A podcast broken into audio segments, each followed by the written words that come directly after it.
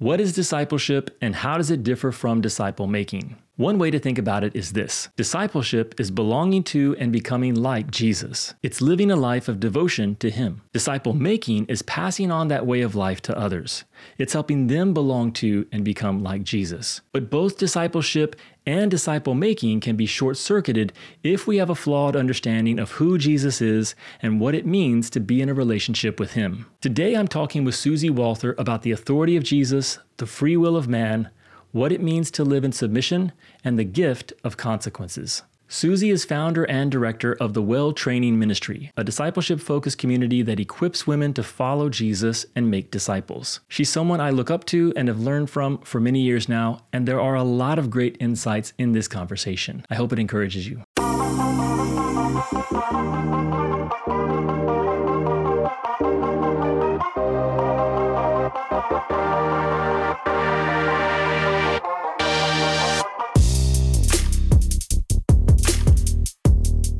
Welcome, Susie, back onto the podcast. You've been on a few times in the past. We go back to the mid 90s. You're someone that I have learned a lot from over the years, and someone I really look up to as a sister in the faith, someone who loves the Lord, who walks faithfully with Him, and has been doing that for a while. So, thanks so much for coming on today and having a conversation with me looking forward to it. Love doing this partnership with you, Andrew. Love what you guys are doing out there in San Diego too with Into the Harvest. This podcast, we we I think of it as an opportunity to share with people around issues that relate to the challenges that we face as modern believers seeking to faithfully follow Jesus. We have this ancient faith that is unchanging, and yet we live in a world that is constantly changing. Uh, we're called to live in the kingdom of God under the rule of God. But we live in a culture that is in open defiance to Him. And so, trying to navigate this life of faith and what the Bible calls discipleship, the, the active life of following Jesus, is a real challenge. Anytime I get a chance to talk to someone that has been walking that path for a while, but also someone who has a heart for disciple making, uh, it's someone that that I want to introduce to our community and you know you're five star in both of those areas not not to make you and feel I'm uncomfortable old.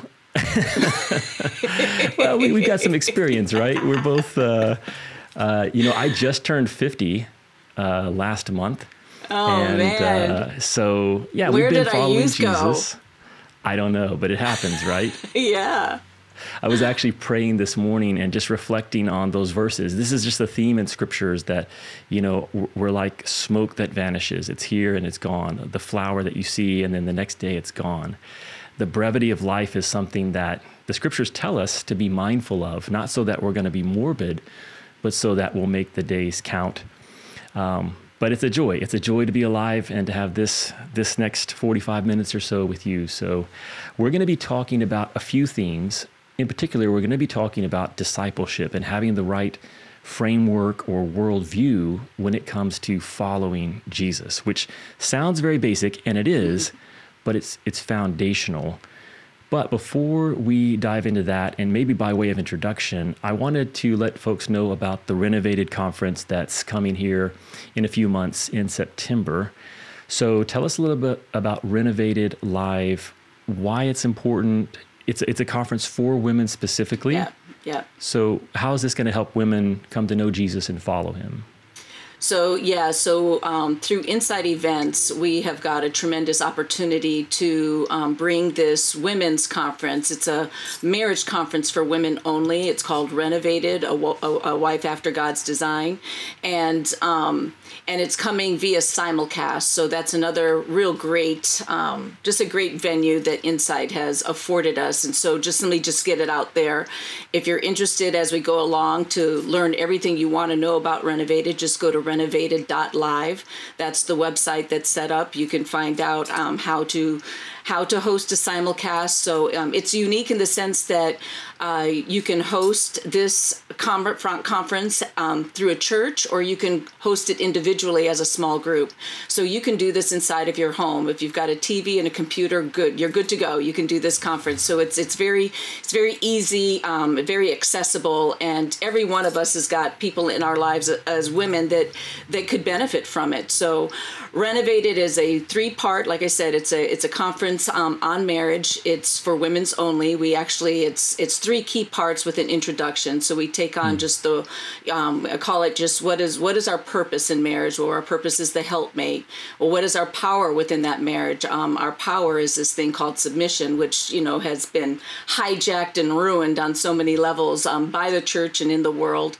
And then mm. our protection within that marriage is also sex. So sex is actually part of a package um, for protection that's called intimacy, but we take on the sexual aspects because it's the sexual part that's actually doing a lot of damage in our marriages right now, especially in the 21st century and with the onslaught of porn and everything else. So we take on the, the whole dynamic of, of um, sex as a way to protect the marriage, not heal it from sin, not fix it from sin, mm-hmm. but um, as part of God's divine package for what protects um, intimacy within a marriage. And it's one of many pieces, but it is definitely a piece. So we look at all of those um, things and we look at them. Um, not through rose-colored glasses, and we're not trying to, uh, you know, avoid the the hard and difficult topics. So we tend to be um, right there, nitty gritty, and and as a result, we see God do amazing things through Renovated. I've been doing this content now for over 30 years, and um, and probably the last 12 years as a conference, and we see just God do tremendous things that women really do walk away renovated in their personhood, renovated um, often in their marriages, and um, even in their own Christian faith. So um, powerful content, powerful conference, but again, marriage is the jumping off point. Yeah. No, I love it. You sent your notes for some of the sessions that you're going to be leading. And uh, man, um, I'm definitely going to work to get my wife involved with that. Um, it's it it just looks like a great, um, really meaningful slate of sessions and topics. And you're right. I think sometimes with the church, we don't have these kinds of practical conversations, but that's where we all live. And that's where we're called to follow Jesus. We're, we're called to follow Jesus in the, in the real world, in the Monday through Saturday of life, in the everyday places of life. In fact, that's really the genesis of the name Into the Harvest is that we want to be just as concerned, maybe more so, with the way faith is lived out outside the walls of our church buildings or our Bible study meeting centers. How is faith lived out in in our homes, in in our workplaces, in our social gatherings? And so I, I'm excited about what the Lord's going to do through that program. We're definitely going to be hosting a local group here in San Diego. So if anyone is here locally and wants to, to be involved, reach out and, and we'd love to have you. I'm excited that it's simulcast. I, initially, yeah. I thought that I was going to have to figure out how to fly my wife across the country over to the East Coast, mm-hmm. but but no, everyone's going to be joining this virtually. So, and I love the idea of the watch parties because then it's not just you and your computer, but there's a community of of like-minded people that are learning together. Yeah, and that's that's really the the goal is the it is a community builder. So when we pray for renovated, because there's a there's a whole prayer effort that's also underway. It really has kind of a, a full fourfold direction for that um, uh, prayer one, we're praying for the immediate impact that will take place in women's lives um, as a result of engaging with the content.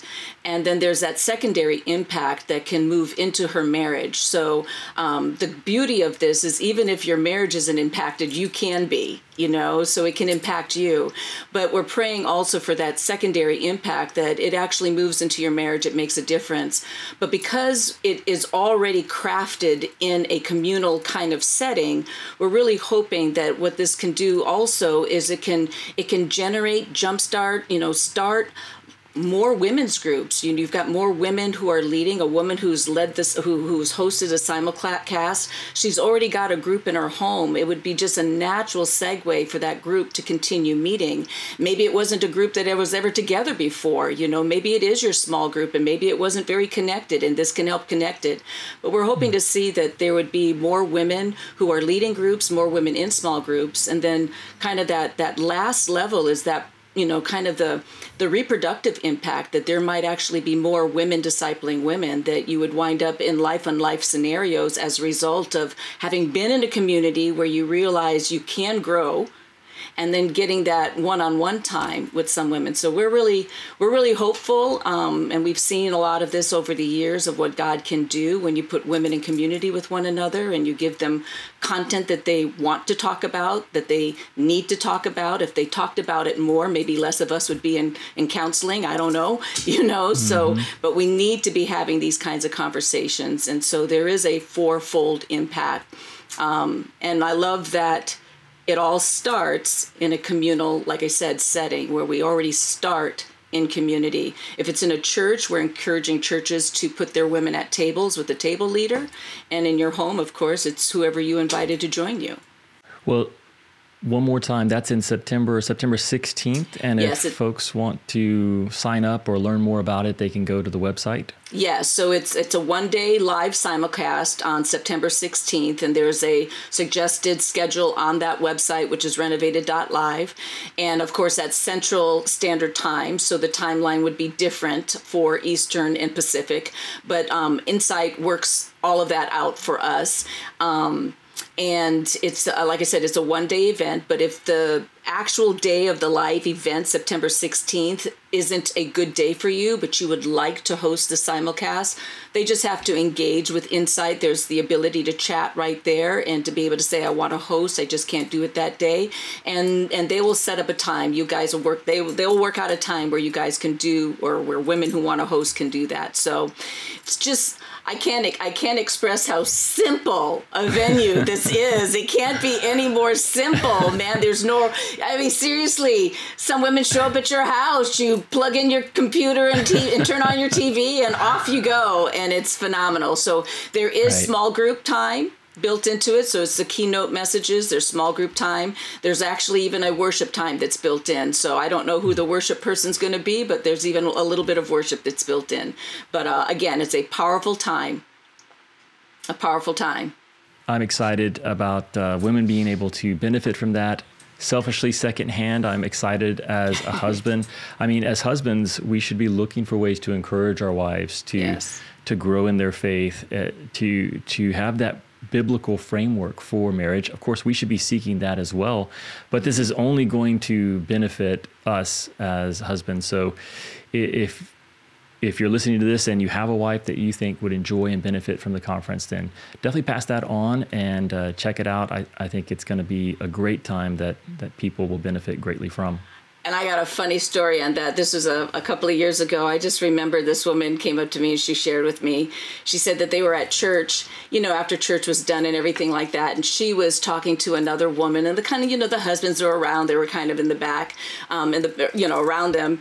And she was inviting this other woman to go to Renovated. She was like, you know, I was at it. It was really good. It's coming back again.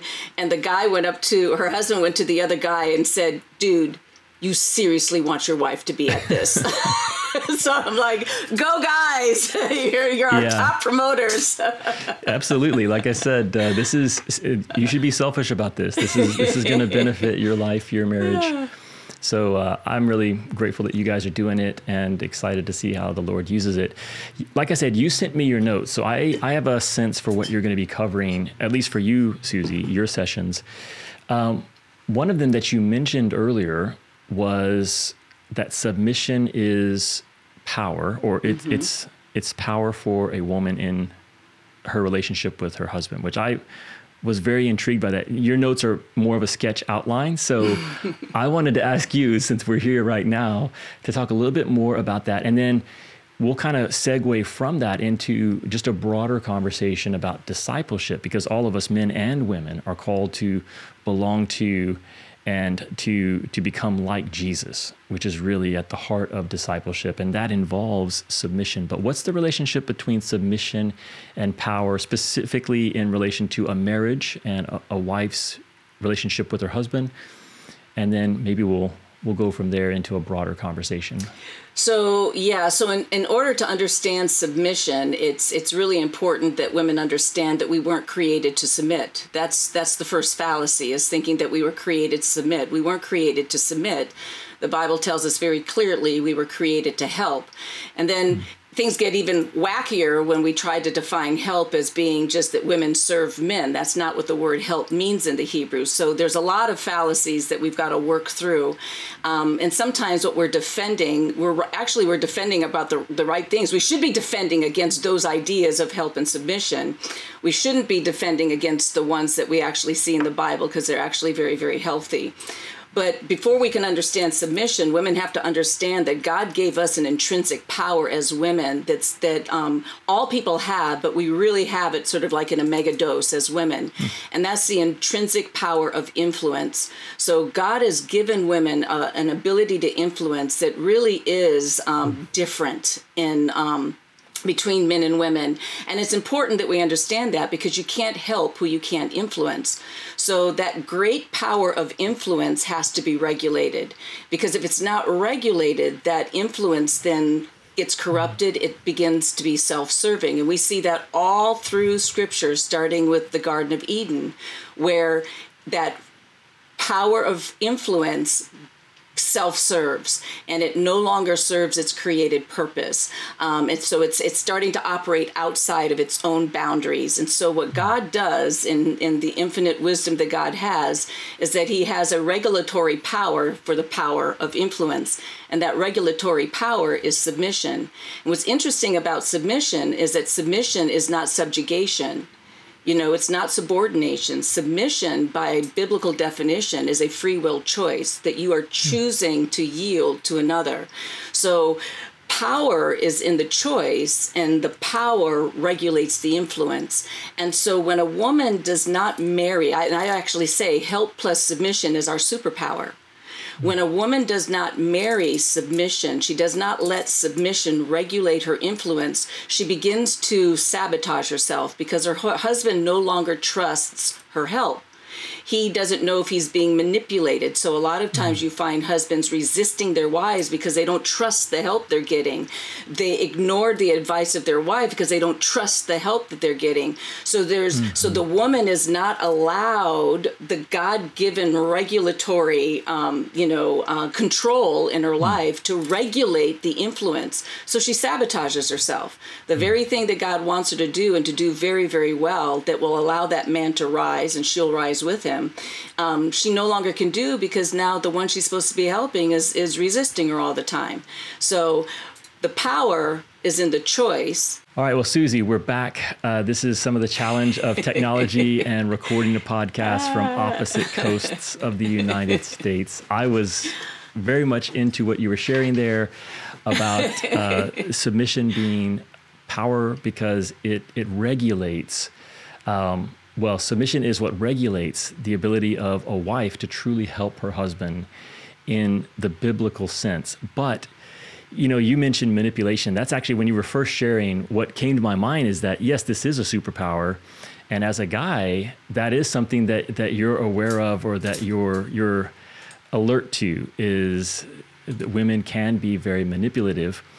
Um, and it is powerful because you know w- women do have the ability to influence men, probably more so than a lot of women realize.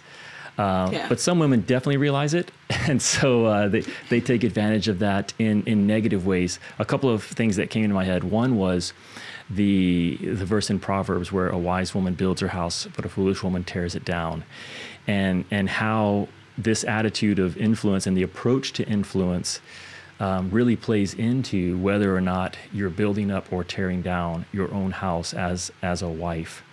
Mm-hmm. And then secondly, there's a there's a scene in the movie My Big Fat Greek Wedding. Yes, yes. you know which one I'm talking about. Yes, yes. and so that came to my, my mind too is like, hey, that, that there's some truth to that, which is why it's so funny. Um, do you want to relate the uh, the story just to see if we're on the same? Yeah, it's just that that that you know, yes, men men are the head, but women are the neck that can move the head anywhere it anywhere it needs to go, which is yeah. which is absolutely. I mean, we see that in the Garden of Eden, right. which is why we've got to understand before you can understand submission, you've got to understand because we weren't created to submit, we were created to help. And with that came a power, the power to influence. So we've got to channel that influence in God ordained places, or else we will misuse it, mishandle it. Just like mm. men, um, you know, different, not just men, but people in places of authority can misuse, mishandle their authority. So we are, all of us are in danger of mishandling, misusing the authorities, the power that God has given us. We we use it to, to self serve versus to others serve. We use it towards our purposes versus God's purposes. When we um, channel it towards God's purposes, then it's exponential the good that we can actually do. When we channel it to our own purposes, it's exponential the bad we can mm. do.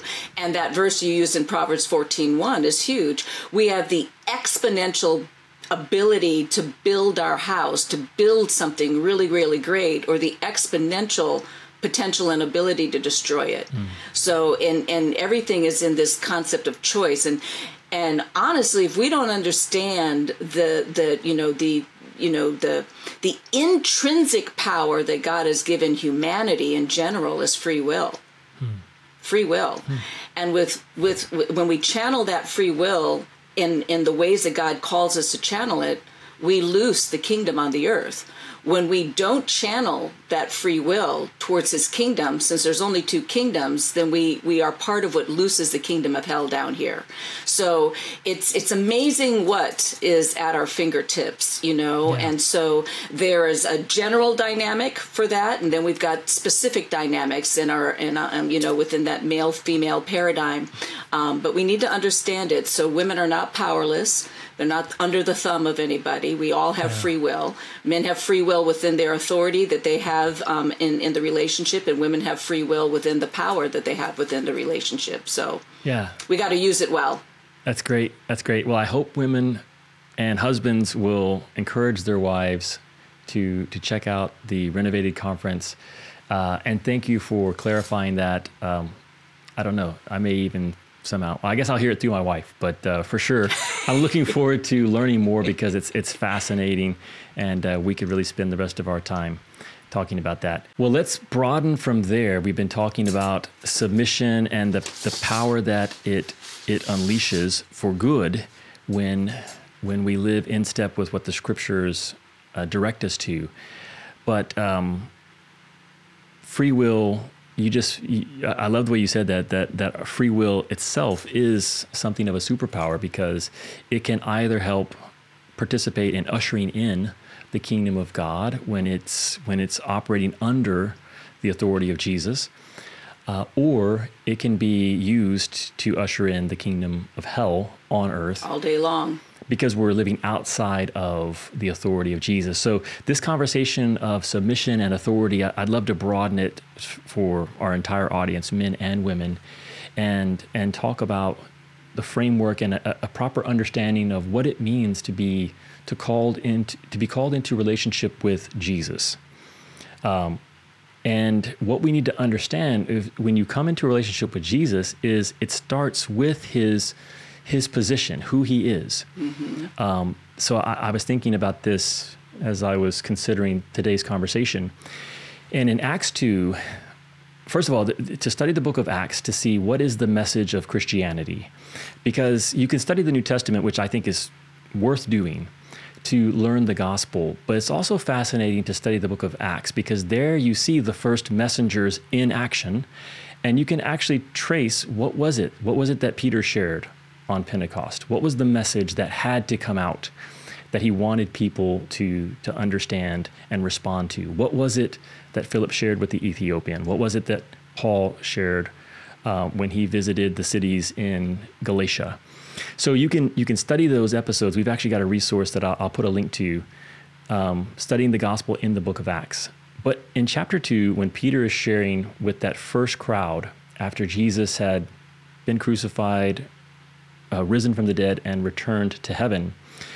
The grand finale of that is he says, Let all the house of Israel know for certain that God has made him both Lord and Christ, this Jesus, whom you crucified. and that was it. Like he, he parked it right there. Is uh, you need to understand who this person is that you crucified, and, and who he is is based on who God the Father has made him to be. God has made him both Lord and Messiah, and Jesus himself. The last words that he said to his disciples is, All authority has been given to me in heaven and on earth. Therefore, go and make disciples teaching them to obey. So the idea of Jesus' authority and our call to submit and come up under it, and then to live out of that submission lives of obedience, is, is at the heart of having the right framework for what it means mm-hmm. to belong to Jesus mm-hmm. and to follow him. So this this connection between authority and submission is is something that we're going to want to talk about here over the next 20 minutes or so. Yeah, and I think um, when we don't understand what you just said, there's a lot of stuff that just goes awry in our Christian faith. One, I don't know that we can understand discipleship if we don't understand this this lordship um, of Christ and mm-hmm. and to understand that lordship is not it's not like calling him Mr. Jesus. It's not calling him Mr. Christ. It's not a title. Right. Um, it really is. Um, it, it, it's not just a title. It's not just a way of referring to him.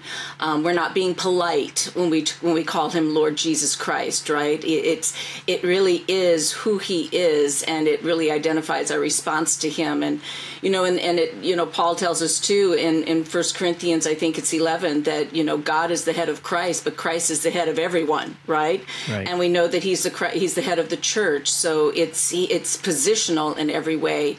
And then we understand our response, our position in light of that. So um, it's something I always say that when we don't understand Jesus, there's a whole lot that goes that kind of spins out of control. It's kind of like a hmm. domino effect.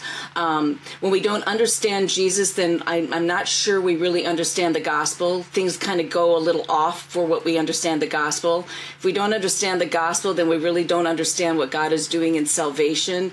And we don't understand salvation then we're going to kind of really kind of miss what God is trying to do with the kingdom, and you don't understand the kingdom, and you don't understand discipleship. You don't understand discipleship, then you really don't understand what your identity in Christ is, right. and, and, you don't really know what the church is all about.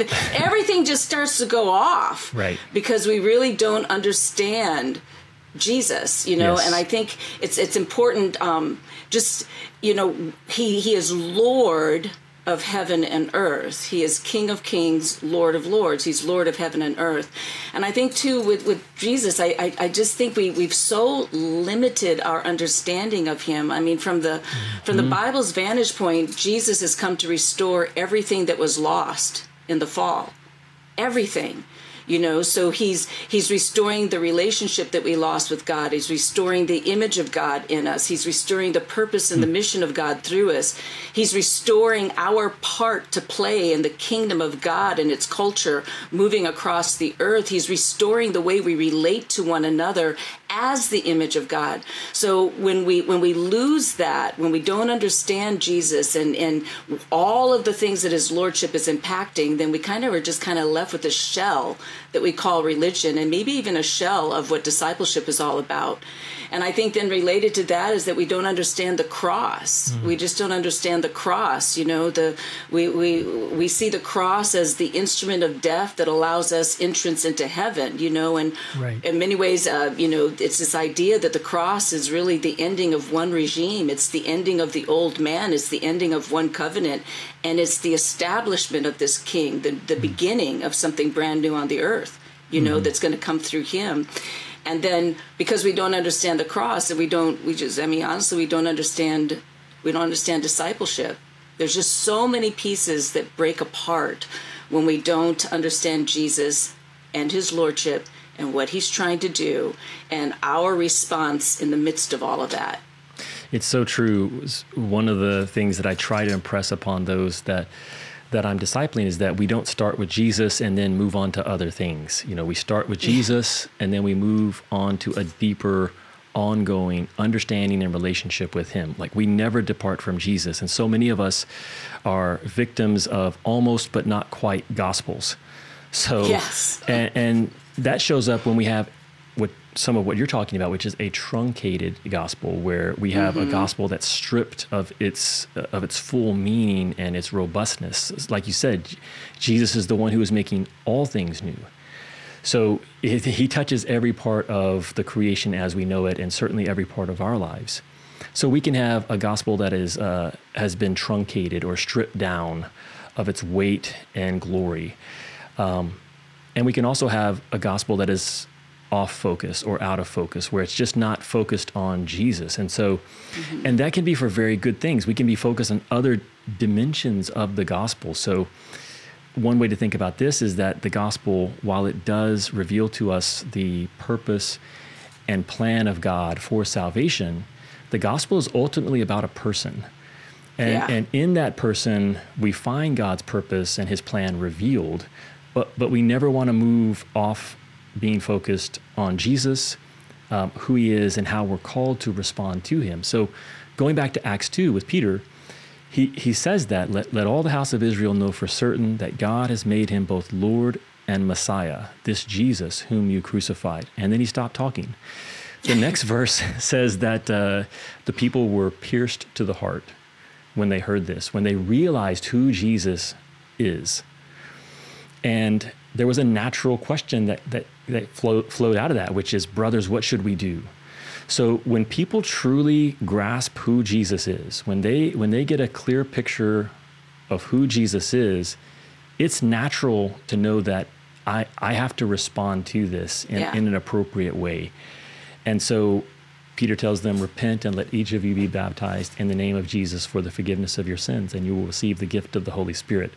So our mission is as followers of Jesus is to see him more clearly and respond to him more faithfully as disciple makers, it's to present him more clearly and to call people to respond more faithfully to him. And that's really disciple making in a nutshell. Discipleship yes, and, and yes. disciple making is just trying to do a better job of those two things. Yeah, I had a woman ask me the other day, she said, What is the difference between um, discipleship and disciple making? And I said, Discipleship is about being conformed to the image of Christ. Disciple making is helping people do that. Yeah, I love it. I, mean, I don't know. It's just, it's just it's that simple, right? Yes. Um, and I think we do. We we miss the fact that the good news is Jesus. You know, we see it in Luke right. two, right, where it says, "Behold, I bring you great tidings of, of good joy. Behold, I bring you good news. Yeah. Today is born a Savior." right? Right. So the good news is actually about a person, and what we've done is we've turned the good news into something transactional. Mm-hmm. So the good news becomes about something you believe to take you to a place. Right. But the good news is about a, a person, and so it's it's it's a it's a pathway to a person, mm-hmm. so that we have a response, you know, and and and understanding the cross too. It's a path to a person. So God is establishing our relationship with Him through the cross. But according to Romans chapter five verse one, Paul says that we're actually being saved through this person's life. Mm. So we're not being saved through the cross. We were established mm with God. He's saving us through the very person of Jesus Christ, which is why you can say you've got to be conformed to the second Adam. You've got to become a new creation in him. You know, you're dead to the old you, you're new to the you're, you're you rise up to the new, new you in Christ. Mm-hmm. So he's the he is your defining purpose, right? Right. What does he say to I just love it. Your real life, your true you is hidden yes. in Christ in God. So right. it, everything about the gospel and everything about discipleship, everything about God's kingdom is really about this life in Christ. This life in Christ being rooted there, being built up right? Mm-hmm. this is this is the language that the bible is using. Right. Um, and it and it and it does. And and you can't understand that relationship if you don't understand his lordship. So again there's authority and submission. And so again even even in our everyday mm-hmm. human relationships submission my free will choice that power it, submission regulates it. It's the same principle. Submission regulates that free will power that we have. Submission puts ourselves within the boundaries and the framework of this God.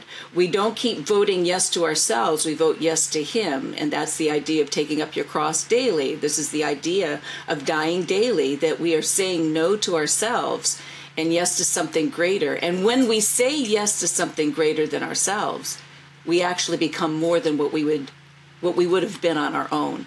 This mm. is how we rise. This is how God elevates our humanity. So um, we don't get better through self rule. Mm. We get better mm. through God's rule over us, and that requires a free will choice. It's such a simple thing in a sense, but it's, it's everything in terms of your mindset as you approach uh, Christ, and it's almost like um, it, it, it's almost like an electrical current which is meant to flow in one direction, and when you reverse the flow, you you lose most of of the energy um, that was available to you, and so. So many of us, when we think about discipleship, we're thinking of it in terms of what can I bring? Well, I'm going to live my life as the best way possible, and I'm going to offer that to God. When what we see in the scriptures is that discipleship is a response to who Jesus is and what he's called us to do, which is where the submission really comes in. We're responding to, um, we're not out there on our own living life as best we understand it and then offering that to God.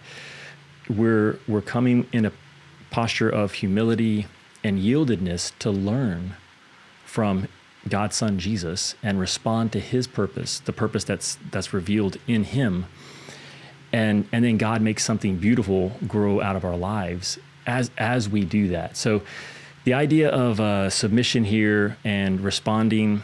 A simple way that uh, we're going to do a series of, of shows. Maybe maybe you'd want to jump on on one of these in the future, Susie. But phrases that Christians should stop using um, but it's so true because some of these phrases, what they do is they expose um, unbiblical thinking, yes, uh, dressed up in biblical language. So this idea, mm-hmm. one of these is to make Jesus Lord of your life. You can't do that. Um, only no, he's Lord without you, whether you believe it or not. Yeah. Right? yes, we're called to recognize that God has made Jesus Lord and then respond appropriately to that. Yeah. If you were in a position to make Jesus Lord, you would be above him. Yeah. But that's subconsciously, that's how a lot of us think. Uh, we do think that in some ways we're, we're going to gift Jesus with this thing of making him Lord of our lives. And your free will, there's a lot that you can do with your free will, but but that's not one of them. Like you don't have, you don't have the power to make Jesus Lord. You can only submit to who that's God it. has already made him. Yeah. Yeah, it's. Uh, I, I heard something too. You know that phrase. I forget who said it, but you know we've got to stop saying you know that we need to accept Jesus into our life. And it was like God doesn't want to come into your life. Your life is a mess, right? He's inviting you into His life. Right. This is how this works. Your life is you're going into his life, yes. right? So it's not about you just bringing him into your mess and somehow he's just going to make your little mess a little bit better. No, you're laying down your mess, you're joining his life, his yes. way of being, his way of living, his way of relating to people you're going to figure it out his way you know so it's mm. it's all those subtleties that they do kind of they get in the way and then they allow but we don't even realize that how how individualistic and how very egocentric right. some of this really religious stuff is but it and it mm-hmm. doesn't help i mean people who believe it doesn't help we're it's not helping like if it's not helping we need to stop right and figure out what why is this broken is it yeah. god broken or is it the way i'm thinking about god mm-hmm. well i think i don't think god's broken i think the way yeah. i'm thinking about god is what's broken yeah it's it's you know going back to that analogy of the the energy current there's so much more power available to us but most of us are flowing the wrong direction yes. um, and so we have a very anemic discipleship. We have a very anemic faith, and we're constantly falling into the same patterns of sin and failure. And it's because we're not starting from the right place of uh, lifting Jesus on high and responding to responding to Him uh, and who God has made Him to be, and then living out lives of devotion to that. And Jesus Himself modeled this for us. You know, He lived. He was fully God, but He was also fully man. And one thing you see in the temptation of Jesus in Matthew 4 and in Mark 4 is that he lived a life of submission as a man. In those temptations, yes. in each instance, he provided a model for us that, that we can follow as the perfect man. And, and those temptations were one way to think about those was was the devil tempting Jesus to operate out of his divinity, to operate out of his power in ways that did not align with the Father's will. And yet Jesus submitted in each case. So we're following someone who's already lived this as a man. He's lived a perfect life of submission, and he's, he's calling us to follow in his footsteps by, by submitting to him. And I'll just add to that too. I think again the the fallacies that we that we hang on to about submission really hurt us here, because the minute we begin, if we, if we if we think that somehow submission causes me to lose my identity, well then of course you're going to resist it. Hmm. But submission is actually a way to actually enter into your true identity. If we think that you know submission somehow um, uh, makes me mindless, then we don't understand the free will choice that's involved in it. You know, there's mm-hmm. just so mm-hmm. many things, right? If, if we think that that I'm used, I'm lose, I lose a bit of my humanity when I submit to another. You know, then we don't realize you know, the only thing you're really losing when you submit, when you yield of your free will to somebody else for something that's good and righteous you lose your selfishness for crying out loud. You lose some sin. You don't lose your humanity. You elevate your humanity. But we've got all of these weird things that we've married to these really big ideas. And again, we're using world and culture and, you know, flesh and experience to try to define them.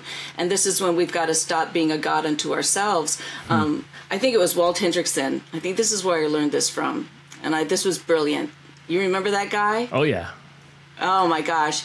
And he said um, it's all going to boil down to um, what's going to determine truth for you. Hmm. And I always remember he said, so you can allow truth to be determined by your reason, you know, what you think and what you can agree with, you know, that's going to determine truth for you. Or you're going to allow it to be your emotions, your feelings, that's going to determine truth for you, your experiences. Or you're going to let it be the mooing herd, you know the culture the pop culture what everybody is agreeing with that's going to be what's going to determine truth for you you're going to let it be some guru even if that guru is your pastor you know your denomination you're letting those things or you're going to let it be god and god himself hmm.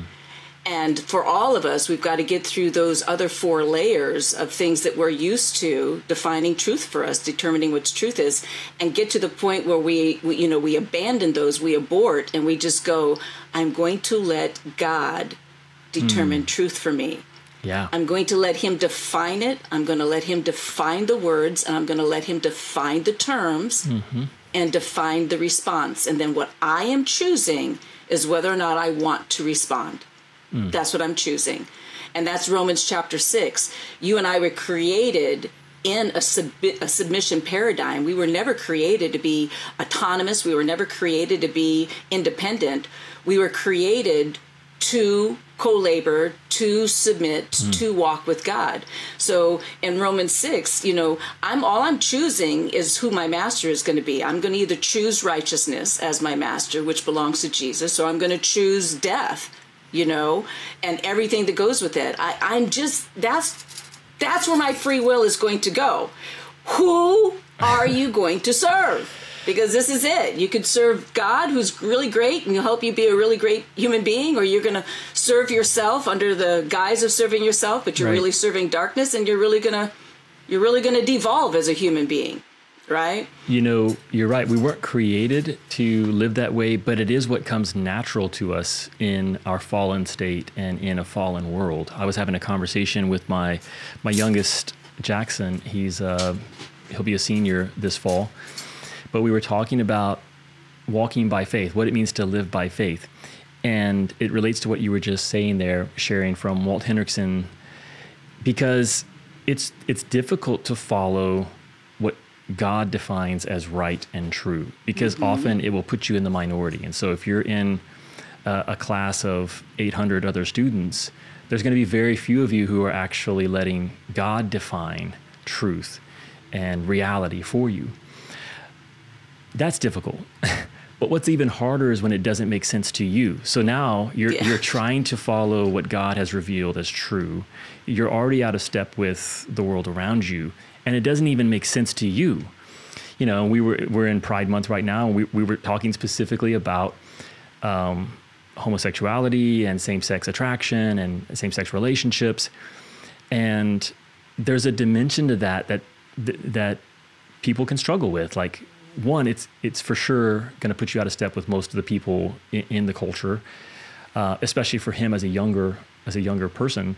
Mm-hmm. But there there are dimensions there. It doesn't even make sense to you. Um, why would God be opposed to this? But I think that's the challenge that we face is tapping into the right source, and it's it's the age old issue. Like from the very beginning, this is what Adam and Eve bought into you will be like God. You won't die.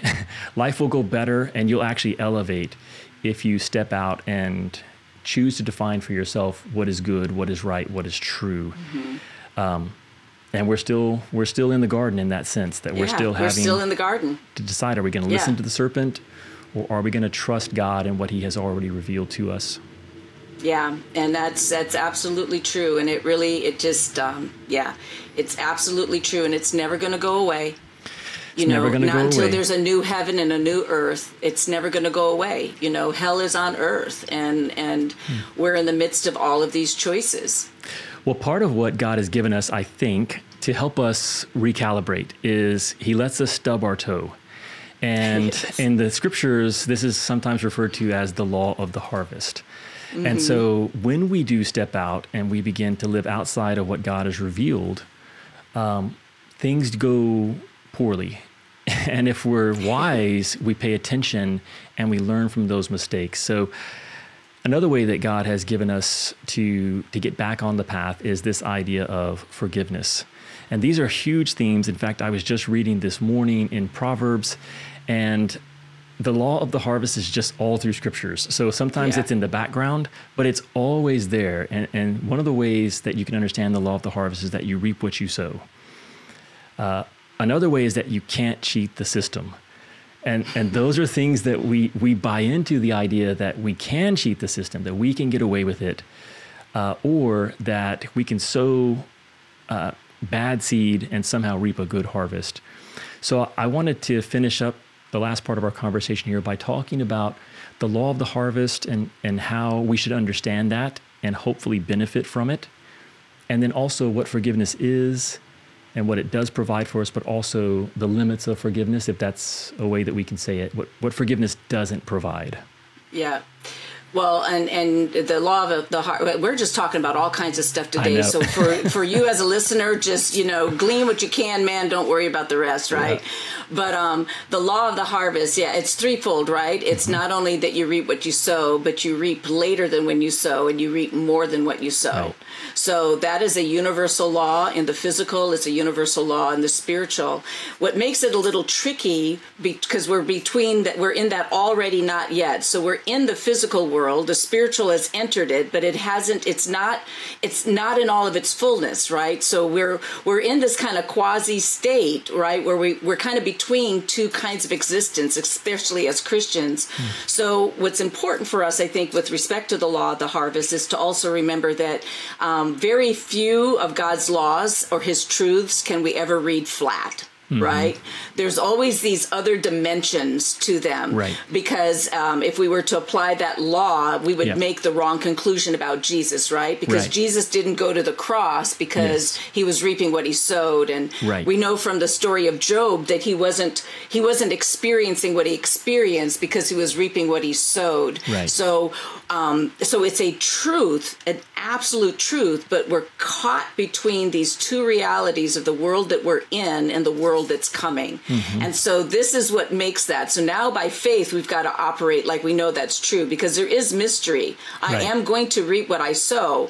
Um, I am going to reap it later and I am going to reap it more. But I have mm-hmm. no idea how that's going to play out. I have no idea what that's going to look like in my everyday life. I don't know. Um, I don't know what can intersect that law and change its trajectory. I don't, there's so many things I don't know. So there are a lot of things that impact that law that is true. And because we don't know these things we've got to live within the framework of the law but i don't i don't i don't understand the mystery i don't understand god's timing i recognize that i'm living in a fallen world but I also know that justice is coming and it's not fully here. So right. wisdom tells me live within the truth of that law. I will reap what I sow, I'll reap it later and I'll reap more, even though I don't know all the ways that might look like in my life right now. I think that's really important because I think sometimes too within Christianity we read too much flatly, right? And then we we we don't make room for the mystery, and we don't make room for God's timing, and we don't make room for the ways in which God is supernatural and can supernaturally impose Himself into a natural law. We don't understand that we're in this already but not yet state where there's a lot of things that are somewhat murky. Um, but we can't be presumptuous either and not believe that the law or the principle doesn't exist just because yeah. we don't see its full impact right now. I think that's that's well said. It also is true that as a principle and as a general trend line, this does play out all the time. So yes, so yes, there there are always exceptions. And the way I would say that, I think you alluded to it, is that sometimes you're going to reap in the next age. So you may do everything right in this age and not see that full harvest that you were promised. It doesn't mean it's not coming. Uh, you know, the, the, the, scriptures actually talk about this. The, the, the sins of some men are evident, um, going before them to judgment. Uh, the sins of others, the sins of others are hidden, but mm-hmm. all sins are going to be addressed. So yes. whether they get addressed on this side of the grave or on the other side, the same way in terms of our obedience and when we sow with a view to righteousness, we're going to reap that harvest.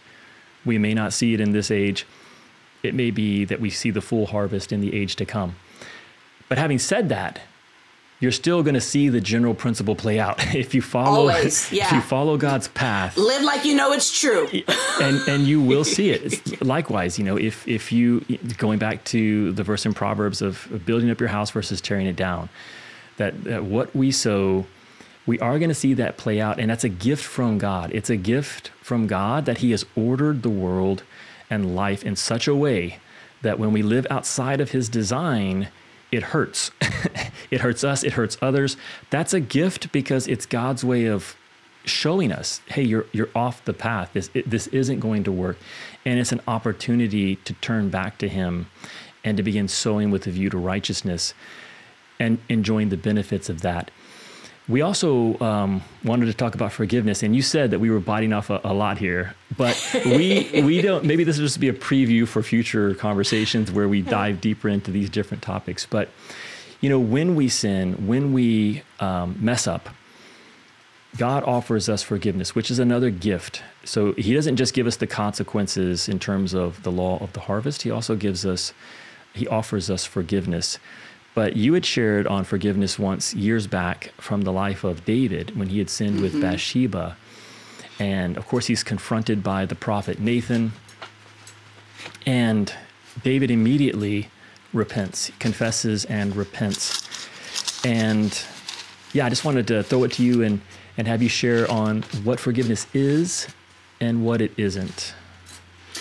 So, thank God for forgiveness, especially in light of that law of the harvest, right? right? Mm-hmm. So, again, this is one of those supernatural things that can um, intersect and and and and change the tra- trajectory of some things, um, if not a lot of things, you know. So this is a, another one of that. It's part of it's part of that mystery, right? Mm-hmm. That that that runs parallel to these um, that a truth like that, the law of the harvest, right. which is definitely true. You've got to live like you know right. that's true, or else you're going to make really really bad choices, worse right. choices than you would normally make. Oh man, my head just went to another thing too. Okay, one thing at a time, Susan. so.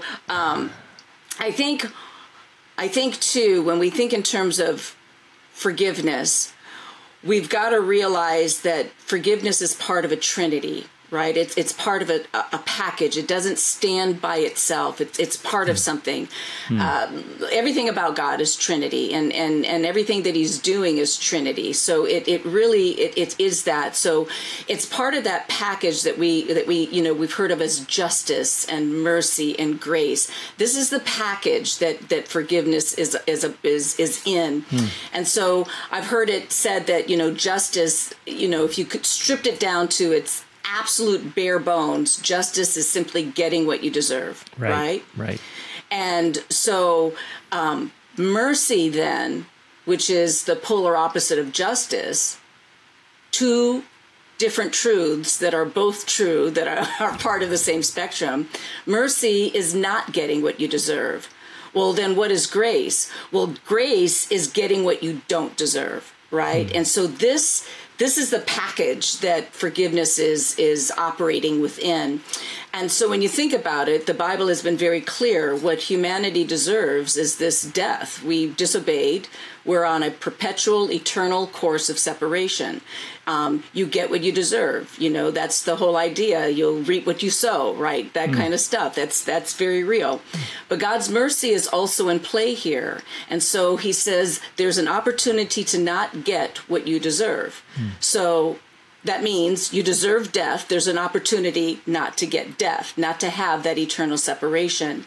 So, what is the grace? Grace is getting what you don't deserve. What is that? I'm going to let you live. Hmm. I'm going to allow you to live, and not only live, I'm going to allow you to live in relationship with me. That is the ultimate grace, the ultimate loving kindness is that we get God back and we hmm. get this relationship back and it's nothing punitive in it it's his grace right and so it's it's interesting that for so uh, just for too long we've we've turned forgiveness into some kind of transactional thing.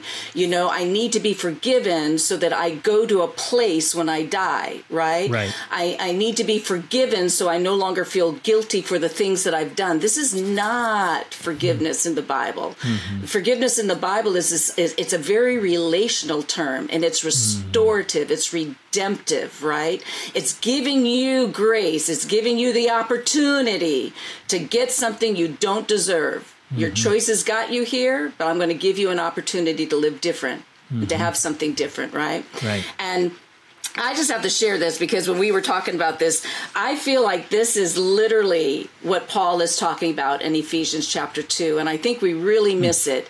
We miss what he's talking about with respect. And you hear that whole idea that um, I have forgiven you, therefore you will live right? Mm-hmm. But look what Paul says in Ephesians 2. Um, just looking at a few verses here. He says in verse 1 As for you, so what's your state?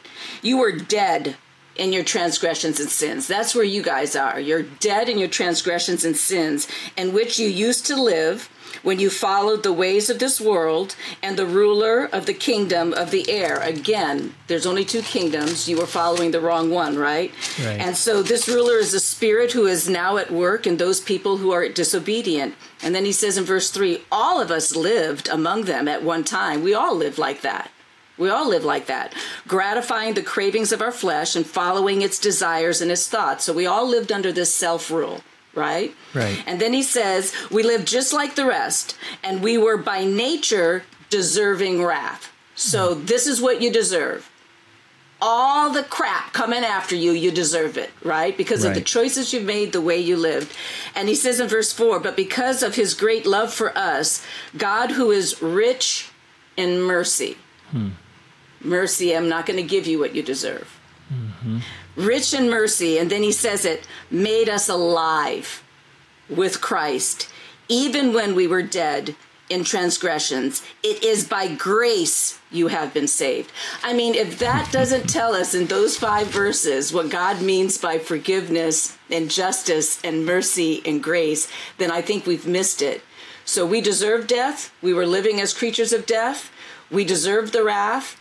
He was rich in mercy. He allows us to live. That's yeah. what his forgiveness does. I allow you to live. And not only live, but you get to live in Christ Jesus. Yeah. You get to be a new creation in Christ. You get a new do over. It's why I think the passage from the life of David is so instructive. Um, because if you look at that, and it's out of 2 Samuel chapter 12. Yeah. The prophet, you know, David says, I sinned against the Lord. The, the prophet comes back and, and says, the Lord has taken away your sin immediately. You shall not die. So it. it. fits with what you were just saying. Like, uh, I've sinned against the Lord. The Lord has taken away your sin.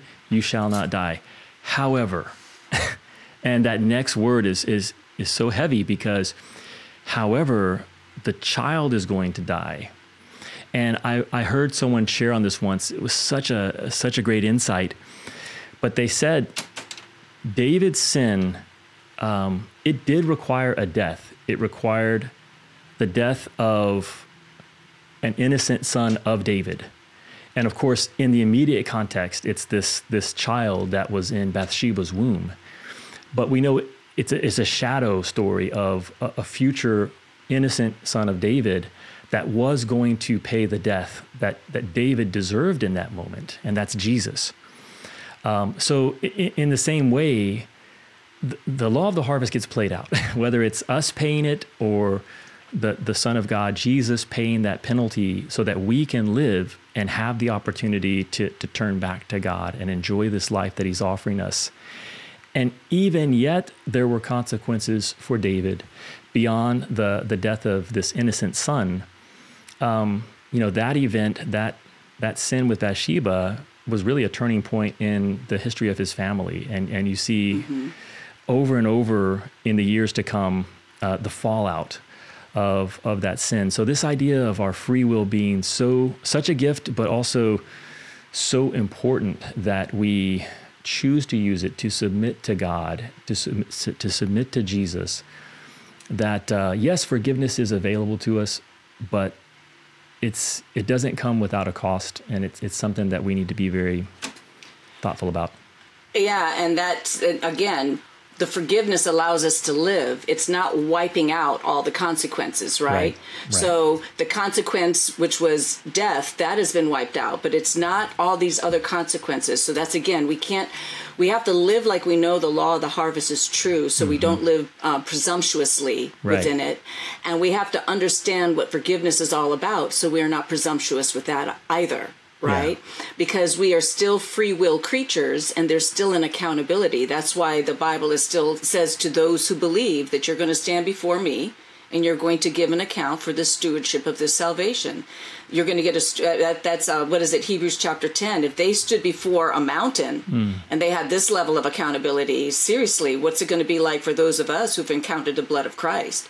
So right. we're not living our lives forgiveness doesn't wipe out that's the thing too forgiveness doesn't wipe out the law of the harvest right? Right. It's it's a it's a it's a parallel truth mm-hmm and we've got to learn how to live within those two realities that God's forgiveness allows me to live, but I am reaping what I sow. Mm-hmm. Right? So, though there are some things that God has dealt with, He is not removing my accountability as a free will creature. So, right. then again, that makes the submission authority paradigm kind of important you know put bring myself of my own free will respond accordingly.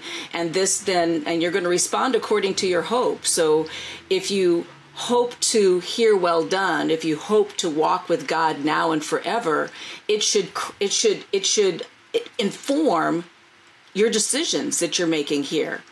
Yeah. if you don't care about those things if that's not your hope well then seriously the fact that you don't care is going to inform your free will choices down here you know so as christians we need to stop being so presumptuous we need mm-hmm. to understand some of the laws that are in place within our christian faith mm-hmm. we need to understand that we were created to to within that authority submission paradigm that jesus really is lord and we really are not um, there was a guy that used to always wear this T-shirt at Fort Campbell. I loved it, and it had on it, "There are two truths in the universe. There is a God. Number one. Number two. You are not Him."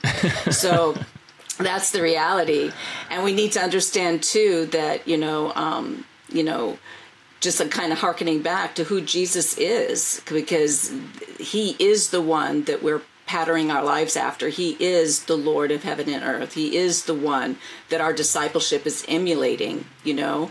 And then I can push it back even further. And all of those laws that are in place for men and women as Christians, these laws transfer over into our relationships to include marriage. So we right. it's not like God creates a whole new right. set of laws, right? Yeah. We just have a new context for living out those same laws. Yes. So every human being has been created under authority. So we're just all trying to figure this out together. So once we get some of this down, these transitions are a little bit easier. But I really like what you said.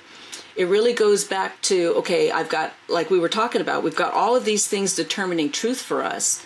And God is so outside of that box. I mean, the kingdom is um, is it's a rebel force on the earth right now. Mm. It's not the norm. Right. So to be a part of it, you're you're just not a part of the norm. and you've got to get through all of these layers of what's determining truth you know and you've and it's an honest fight you've got to fight through that because something's determining truth and it's going to be god or it's going to be something else mm-hmm. and that's going to impact your behavior so well, this has been a great conversation. Like you said, we, we, we hit several themes, but I, I would see it as all playing up to this call to, to live worthy of the high calling that has come yeah. to us uh, in Christ. And that involves having a clear picture of who He is and His authority, responding the right way through submission, and having respect for what's at stake. Um, like you said, not being presumptuous um, in our relationship with with the Lord, um, but truly understanding what's at stake in terms of our, our, own life and the consequences of disobedience, but also obedience, the the blessings yeah. and the promises that come to us as those who are following Jesus. Well, Susie, thank you so much for coming on today. Um, I know this is going to be encouraging. Uh, thanks for fighting through the the tech glitches that we had there. um, but yeah, I really appreciate it, and looking forward to the next time that we have a conversation like this. Me too, Andrew. And I, again, God bless you for what you're doing out there. It's a good work, and I'm just glad to be a little wee little part of it with you.